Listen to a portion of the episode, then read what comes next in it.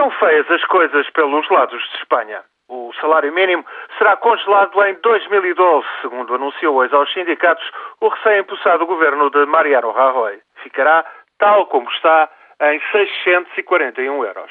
É bem melhor do que os 485 euros que levam os portugueses. É menos do que os 751 euros que cabem aos gregos. Isto para dar como referência dois países que subsistem por conta da ajuda financeira da União Europeia. Advertem os sindicatos espanhóis que, a manter-se assim o salário mínimo nos 641 euros, irá agravar-se a quebra do poder de compra dos trabalhadores.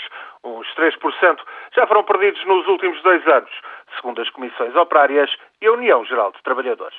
O pior é outra coisa, é que as estatísticas oficiais revelam que entre 18 milhões de assalariados, 60% recebem um vencimento que não chega ao dobro do salário mínimo. Há ainda 3 milhões e meio de pessoas que nem sequer ganham meio salário mínimo.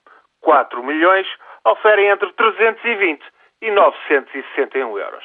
Depois temos os desempregados, que em Espanha já rondam os 5 milhões. Sexta-feira, o Governo de Madrid, o Governo conservador de Mariano Rajoy, fará o anúncio oficial de mais medidas de austeridade, incluindo, muito provavelmente, a alteração do regime de gozo de feriados. Os primeiros sinais indicam, portanto, que a austeridade vai bater forte em Espanha, que, segundo promete o governo conservador, tudo fará para evitar a sorte de Portugal.